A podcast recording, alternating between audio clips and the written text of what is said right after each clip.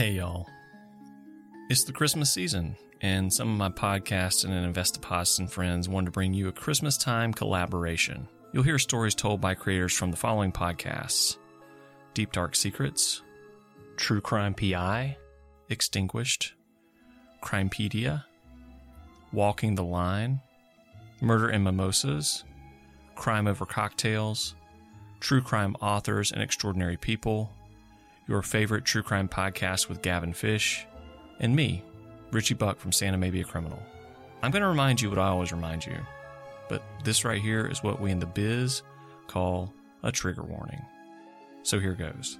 This podcast contains talk about criminal activity, including violence and murder. It may include a few cuss words, and it's probably not appropriate for your youngins, so you might want to earmuff them or send them outside to play. Now, before we get started, I want to mention three more things. I know, I know, get to it, Buck, but we Southerners like to talk. First up, any opinions in these stories are solely those of the specific creators presenting the story. Suspects mentioned in these tales are considered innocent unless proven guilty in a court of law, and these are real stories about real people. People who experience unimaginable horror and tragedy. The most important thing we can do to honor the victims and the families of these stories is play an active role in our justice system, remain vigilant in our understanding of our surroundings, and support organizations that work to make sure these stories remain the exception and not the rule. And just so you know, some of these stories are going to be long, some of them are going to be short, but you never know what you're going to get until you tune in. Thanks for listening.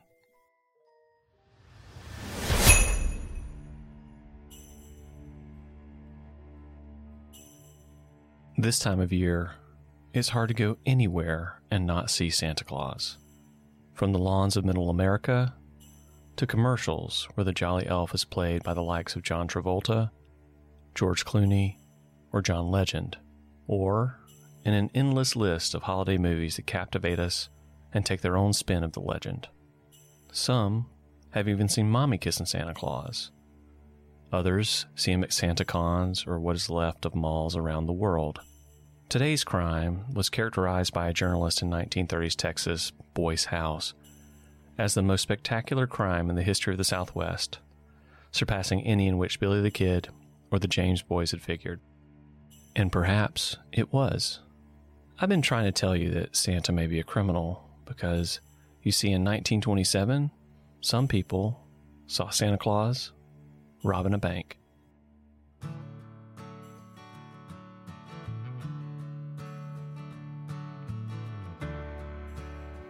That year, on December 23rd, the Jolly Elf and a group of his nefarious helpers showed up at the First National Bank in Cisco, Texas, and robbed it of more than $12,000, a sum that today would equal over 200,000.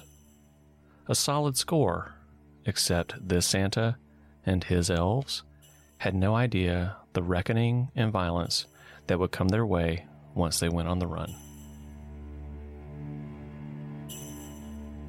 Cisco, Texas is a small town in the heart of the Lone Star State. Today, its population is just under 4,000 people. At the time of the crime, an average of four banks a day were being robbed in the state of Texas. Bank robberies were so out of control, in fact, that the Texas Bankers Association put a $5,000 bounty on the head of any bank robber that a fellow Texan killed. Adjusting for inflation, $5,000 from 1927 would equal approximately $85,000 today. Apparently, in 1927, killing bank robbers was a pretty good living. In late December 1927, Cisco, Texas was relatively quiet. Little did anyone know that just about 120 miles to the north, plans were being made to steal not just money, but the spirit of Christmas at First National Bank. Because there in Wichita Falls, four men were crafting a plot. Those four men were ex cons Marshall Ratliff, Henry Helms, and Robert Hill. They also planned to bring along Lewis Davis, a man who had never committed a crime, but was a relative of Helms. Davis would serve as the group's safecracker. Ratliff had lived much of his life in Cisco, a benefit to understanding the layout and logistics of his plan, but a hindrance when it came to being recognized. He knew he needed a disguise. Either out of convenience or to be cheeky, he asked to borrow a Santa beard and costume from Josephine Heron, who managed the boarding house where he'd been staying in Wichita Falls. As the four men entered town, Ratliff got into costume, perhaps even got into character. He placed the beard on his face and he slid the suit over his frame. He then told his co conspirators to drop him off down the street from the bank. They were to then stage the car off the alley as easy access for a quick escape once they had finished the job. As you might expect, Santa Claus walking down the street of Cisco, Texas, just a couple days before Christmas, put the children of the town in a tizzy. They rushed at the jolly man, who appeared friendly, but undeterred from his goal. The bank rested on a corner. If you stood out front, you would see that the alley was to the right of the large brick building with big plate glass windows. The doors, also mainly glass, had wooden frames and low handles. A simple striped awning draped the entryway, and signs were hung in the window to clearly mark this was a place to store and retrieve your earnings. As Santa approached the bank, the children who'd gathered around him thankfully began to peel away. They would not follow Santa inside. Well, at least not most of them. When Santa Claus opened the door to First National, he found four men two employees and two customers. The words, Hello, Santa, came from somewhere, but he didn't respond. A door from the bookkeeping room opened, and two girls entered, both just in fourth grade. Then, a woman pulled by her six year old from the streets entered the bank from behind him. She'd seen Santa go inside and desperately wanted to follow and probably let him know of her Christmas wishes a lot of things happening and converging all at once. That's the way these things usually go uncontrollable, chaotic. Despite all their planning, this wasn't a carefully crafted movie sequence. This was real life. It's impossible to know if there was a moment for Santa to reconsider, to know if he wanted to take it all back. If he did, it was too late. For at that moment, Helms, Hill, and Davis burst through the door wielding pistols the evil elves yell for people to put their hands up. The mother of the six year old grabbed her by the hand and rushed into an alley. She yelled, They're robbing the bank. Santa's senses sharpened as he snapped back into character. He pulled a sack from underneath his costume and instructed the employees to fill it with money and open the vault. When all was said and done, Santa and his elves retrieved more than $12,000, along with what was later determined as approximately $150,000 in bonds. The town's police chief, G.E. Bedford, known as Bit, and two of his officers, R.T. Rio Reddies and George Carmichael, rushed toward the danger. The chief posted himself in the front of the alley and instructed Reddies and Carmichael to position themselves at the back. Inside, the robbers realized they were up the creek. The bank was surrounded, and you know what they say about desperate times. So, they rounded up the six people from the lobby and forced them toward the alleyway door. As they passed the bookkeeping room, they collected two more hostages, bringing their total to eight. How could they fit so many in the car, you might wonder? That was never the plan. Instead, they used the eight to form a human shield around them to help them avoid bodily injury and to give them enough time to escape. Perhaps, they thought, no way would law enforcement open fire on them with so many people creating cover. If they thought that, they were wrong. As they entered the alley, Gunfire echoed, a barrage of smoke and lead tearing through muscle and bone. Bandits and hostages were hit, but the chaos provided its purpose, allowing just enough of an opportunity for the bandits to retreat to their waiting car. They brought the two fourth grade girls with them. For what reason? Who knows? With their adrenaline pumping and their wounds seeping, the bandits and their two child hostages roared down the roadway, searching for some way out of this mess. The safecracker was dying. There must have been a panic in the car. There must have been confusion and frustration. They tossed roofing nails out of the windows in hopes to sabotage the tires of their pursuers, but their plan didn't take into account that they themselves were running low on fuel. Had the barrage of gunfire punctured their tank, or did they never get any fuel to begin with? Either way, they would be stuck on the side of the road soon enough. What could they do?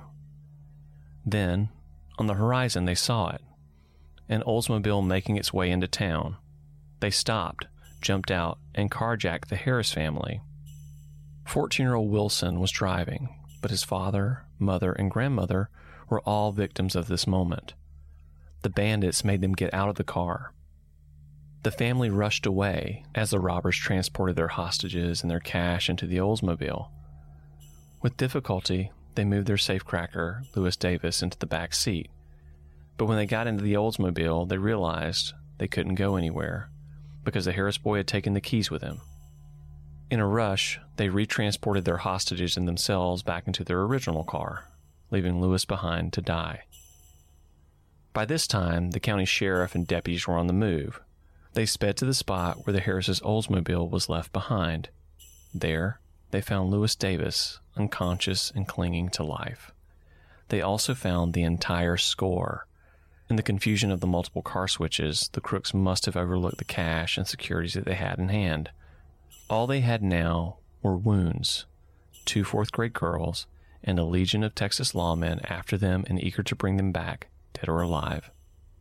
They pulled the car onto the Texas plains past scrubby brush and dry grass and ditched the vehicle. They also ditched the girls and struck out on foot. There were several journalists, people like Boyce House, who I quoted near the beginning of this episode, who followed the lawmen to the scene. House stated, Officers and citizens poured in from all that section of the state, and such a manhunt as western Texas had never seen before was soon in progress. He continued, Many members of the posse were on horseback or on foot as they beat their way through clumps of trees, searched high grass in the bottoms of ravines, and peered around boulders and canyons. The search party eventually found a few items suspected to be left behind by Santa and his two remaining elves an overcoat and bloodstained guns. Shortly thereafter, additional items, including a suitcase and rags stained with blood. The suitcase had items to provide triage, which likely means the bandits knew that there was at least some chance that blood or death could come as a result of their ploy. On Christmas Eve, lawmen and citizens of the surrounding area continued to pursue the criminals, but still had no luck locating the men. Then, on Christmas Day, in the evening, Santa and his evil elf stopped a car with a father and son with the last name of Wiley. The men took Carl, the younger of the two, hostage, and when driving off, his father shot at the back of the car, hitting and wounding his son. He thankfully would survive, and after the bandits released him in his car the following day, he told authorities that Santa and his evil elves were in rough shape because of their injuries as well as the cold conditions, difficult terrain, and lack of provisions. On December 26th, when Santa should have been back home at the North Pole, or as we call it around here, the NOPO, the three bandits were involved in a car chase with authorities. Upon the escape from their car, a gun battle ensued. Deputy Sheriff Cy Bradford, a man known for engaging coolly in gunfights, pulled out his double barreled shotgun and leveled it at the criminals. As the bandits retreated, they shot at him, and he returned the favor, hitting each of them. Santa fell and could no longer go on. When he was apprehended, he was found to have half a dozen wounds from the various gun battles, and he was armed with six pistols. Santa Claus may have been in custody, but his evil elves were still on the loose. Texas Rangers conducted the manhunt for Helms and Hill it's reported that there were more than 100 men on the pursuit, with 50 of them officers. Finally, a week after the robbery in Graham, Texas, approximately 60 miles northeast of Cisco, Helms and Hill were taken into custody. At trial for the bank robbery, Ratliff, our story Santa Claus, was given a life sentence. Helms, who went before the court shortly thereafter, was given the death penalty. He and his attorney fought until the end, but he was eventually executed via the electric chair nearly two years after the crime on September 6, 1929. Hill, whose defense attorney employed a strategy trying to garner sympathy for his client, drew on his childhood as an orphan. The plan worked. Hill received some leniency in the measure of a life sentence. But that's not all. Ratliff later faced a separate trial for his involvement in the death of the lawman. You see, Bit Bedford, the town police chief, and George Carmichael both died after the gunfight in the alleyway, just like Lewis Davis. Santa Claus would not be granted any sympathy in this case, and then was given the death penalty.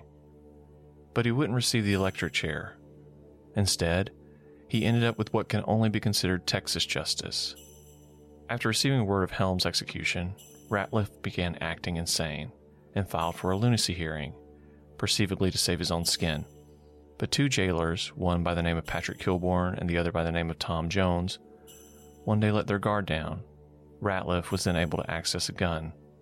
He attacked Jones and Kilborn, fatally wounding Jones. Kilborn ended up beating Ratliff into submission and getting him back into his cell.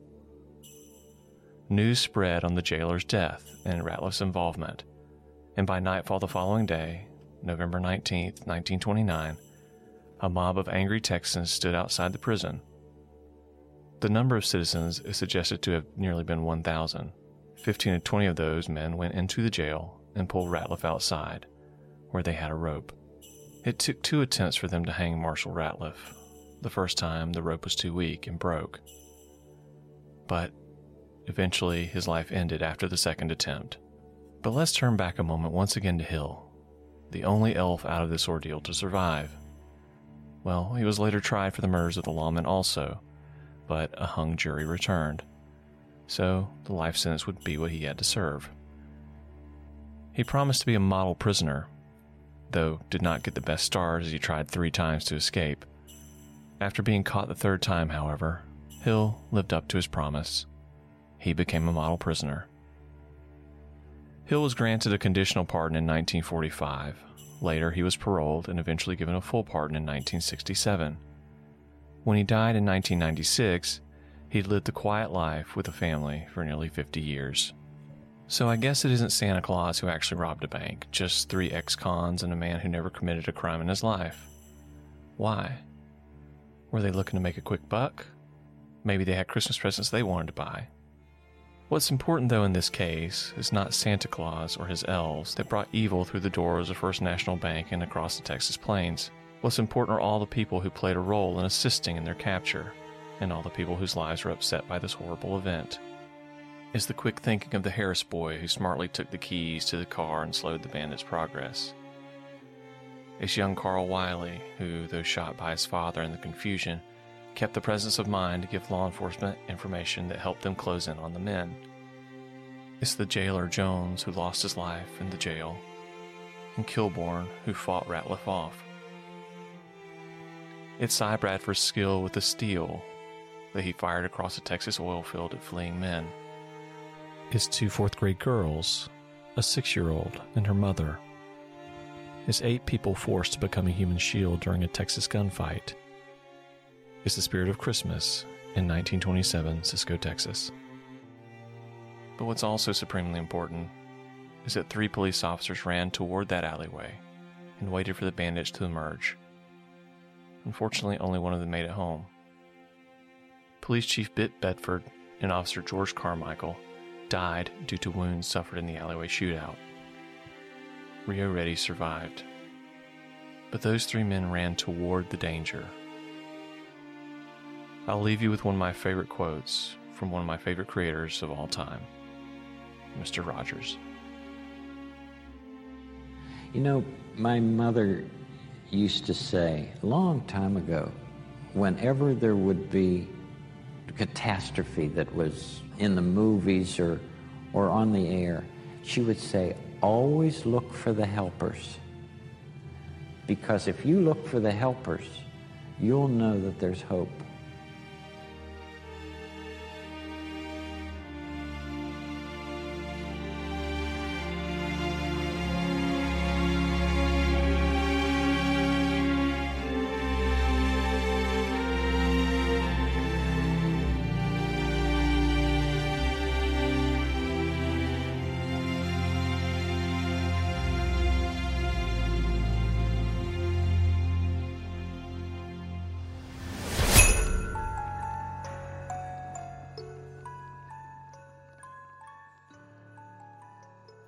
I urge you to listen to all the podcasts that are contributing to this project Deep Dark Secrets, True Crime PI, Extinguished, Crimepedia, Walking the Line, Murder and Mimosas, Crime Over Cocktails, True Crime Authors and Extraordinary People, your favorite true crime podcast with Gavin Fish, and of course, Santa May Be a Criminal.